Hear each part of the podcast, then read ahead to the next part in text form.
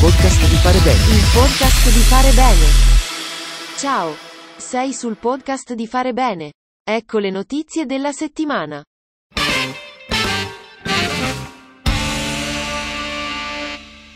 È scomparso, all'età di 97 anni, Giuseppe Rizzo, l'ultimo testimone diretto dei primi anni di vita delle Acli. Rizzo, originario di Catania, fu eletto a soli 21 anni nel primo Consiglio nazionale delle Acli nel maggio 1945.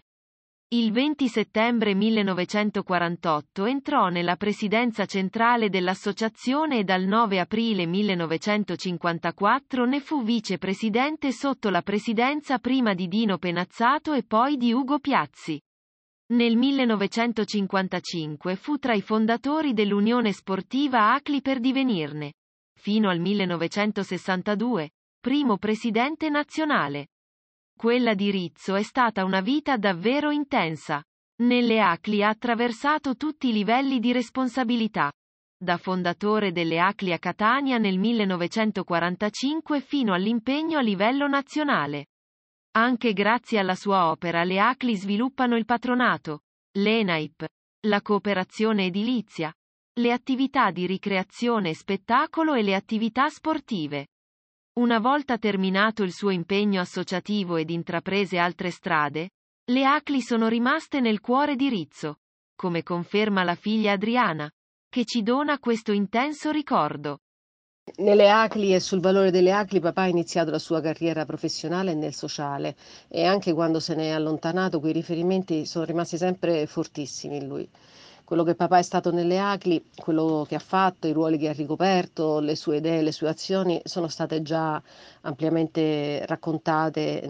Vorrei solo ricordare papà nella sua vita privata e, e di come le ACLI erano nella, nella sua vita privata, quasi, quasi un, veramente un terzo figlio. La nostra casa era piena di ricordi, fotografie, targhe, insomma vari oggetti collegati all'associazione e papà era, mm, portava, indossava sempre d'inverno una, la giacca della tuta dell'Unione Sportiva delle Acli, da lui fondata.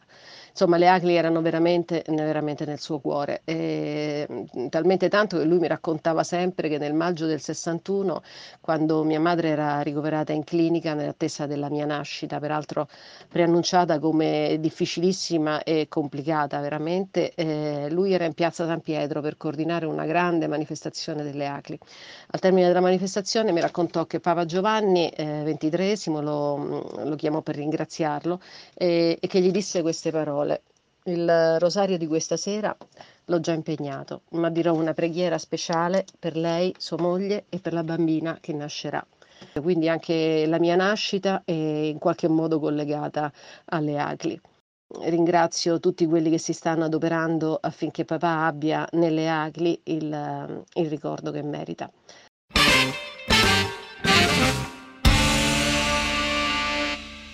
Le ACLI di Arezzo hanno deciso di offrire gratuitamente il servizio di stampa del Green Pass. Il servizio è già attivo presso lo sportello famiglia di via Guido Monaco. Sarà possibile scaricare il formato digitale del documento o stamparlo su carta. Il documento potrà essere richiesto da chi è stato vaccinato contro il Covid-19, da chi ha ottenuto un risultato negativo ad un test molecolare o antigenico, e da chi è guarito dallo stesso Covid-19. Per visualizzare il Green Pass è necessaria l'autenticazione tramite le credenziali SPID. L'identità digitale che può essere attivata con il supporto dello sportello famiglia delle ACLI.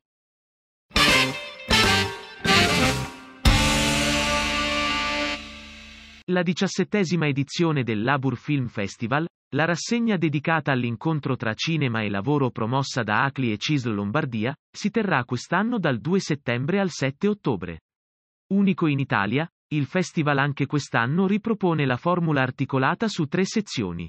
Labur Short, dedicata ai cortometraggi, Labur Doc, ai documentari, e Labur Film, i lungometraggi di fiction.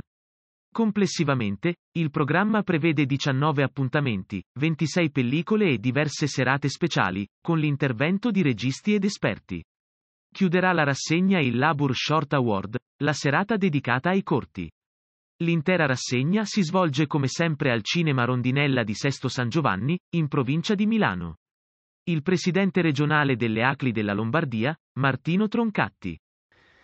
Si tratta di un'esperienza unica nel suo genere che mette a fuoco i temi legati al lavoro, il lavoro che c'è, quello che c'era e non c'è più, quello che manca, quello che cambia e si trasforma, quello che verrà.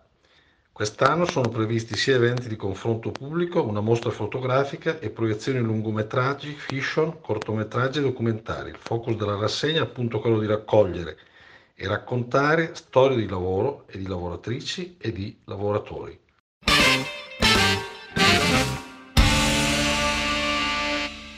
Nasce da una iniziativa del Circolo Acli di Ronchi dei Legionari, in provincia di Gorizia, il comitato Salviamo il Cinema Rio, per trasformare la struttura di Viale della Serenissima in uno spazio culturale.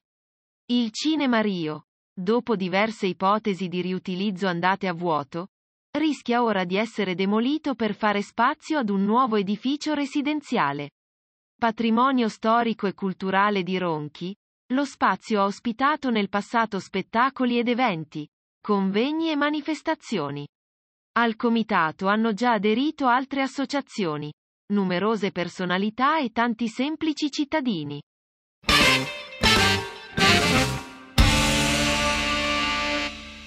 Ignazio Maugeri è il nuovo presidente provinciale delle ACLI di Catania. Lo ha eletto il Consiglio provinciale dell'associazione a seguito delle dimissioni dall'incarico di Agata Aiello.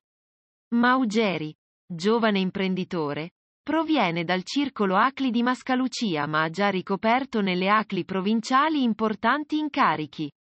Ai microfoni di Fare Bene il commento del neo eletto presidente provinciale delle ACLI di Catania.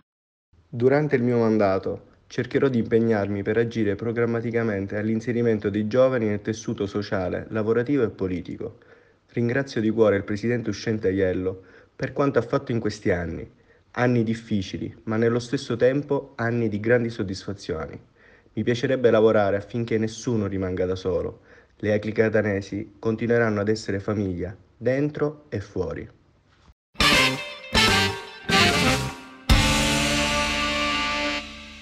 Per l'ottavo anno le ACLI di Milano, i circoli ACLI della zona nord della provincia e Progetto Giovani hanno proposto agli oratori e alle associazioni del territorio lo svolgimento di incontri di sensibilizzazione per i bambini sui temi degli stili di vita, della sostenibilità e della sobrietà. Nei 33 incontri totali sono stati coinvolti oltre 500 bambini. Il tema affrontato è stato quello degli stili di vita sostenibili, con due sottotemi in particolare, alimentazione e raccolta differenziata. Le attività hanno coinvolto quest'anno gli oratori di Cinisello Balsamo, Cusano Milanino e Bresso, l'Unione Sportiva Acli e l'Associazione Rugby Nord Milano.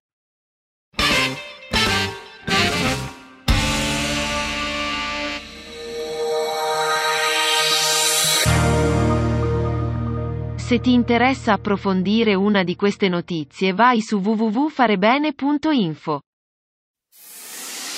Podcast di Fare Bene. Il podcast di Fare Bene. Grazie di averci seguito. Arrivederci alla prossima puntata del podcast di Fare Bene.